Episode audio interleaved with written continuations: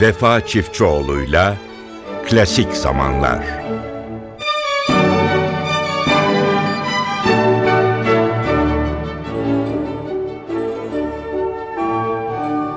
NTV Radyo Ankara stüdyolarından hepinize mutlu bir gün diliyoruz. Değerli dinleyenlerimiz Klasik Zamanlar başlıyor. Evet programımızda ilk olarak Tugan Sokiyev'in yönettiği bir eser var. Tugan Sokiyev Toulouse Capitol Orkestrası'nın başında. Müzikseverler bilir Toulouse Capitol Orkestrası ismini aslında Michel Plazon'la yaptı. Çok uzun süre Michel Plazon'la çalıştı. Aslında Toulouse Capitol Orkestrası da neredeyse ününü ve varlığını bu değerli şefe borçlu. Daha sonra Tugan Sokiyev Orkestra'nın başına geçti. Tugan Taymorozovic Sokiyev Osetyalı bir şef. Osetyalı denilince hemen zaman zaman söz ediyoruz. Geçtiğimiz hafta Gergiyev'in yeni sanatçıları ön plana çıkardığını söylemiştik. Daha önceki programlarımızda da aslında söz ettik. Tugan Sokiyev'den bir eser sizlere sunarken. Osetyalı olması dolayısıyla tabii ki hemşerisi Valeri Gergiyev de Sokiyev'e çok destek oldu. Piyano ile başladı müzik hayatına. Daha sonra İngiltere'de çalıştı bir müddet. Çok sağlam bir şeflik eğitimi aldı ve kendisinin de bir röportajda söylediği gibi Rusya içerisinde birkaç şef ekolünün neredeyse tümünü görme ve bilme imkanına sahip oldu. Hem St. Petersburg hem Moskova kökenli şeflerle çalıştı. Her iki ekolü de üzerinde topladı Sokiev ve çok akılcı bir davranışla da Toulouse Capitol Orkestrası Sokiev'i kaptı. Şimdi de CD'leri son derece başarılı ve ticari anlamda da oldukça başarılı sonuçlar alınıyor. Sizden Sokiev yönetimindeki Toulouse Kapitol Orkestrası'ndan sizlere Stravinsky'nin Ateş Kuşu bale süitinden o ünlü dansı sunuyoruz.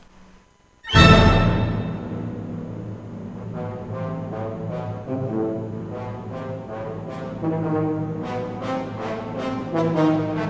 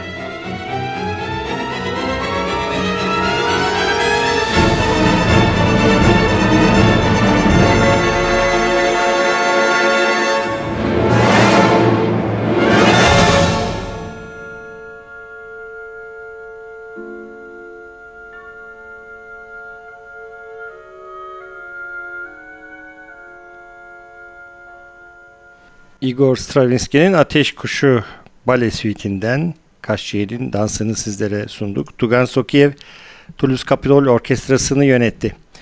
Değerli dinleyenlerimiz Alexander Borodin'in Nocturne'ü çok sevilir ama çok da fazla dinlenilmez. Onun iki numaralı Yaylı Çalgılar Kuarteti'nin bir bölümüdür Nocturne. 1881 yılında yazılmış olan eser çok sevildi fakat içerisinden o parça, o Nocturne çekip alındı. Ondan sonra da bir orkestra uyarlamasından sonra neredeyse ikinci Yaylı Çalgılar Kuartetini unutturdu gitti. Çok fazla da düzenlemesi oldu ama ana format hiçbir zaman bozulmadı. Eugene Ormandy yönetiminde Philadelphia Orkestrası seslendiriyor.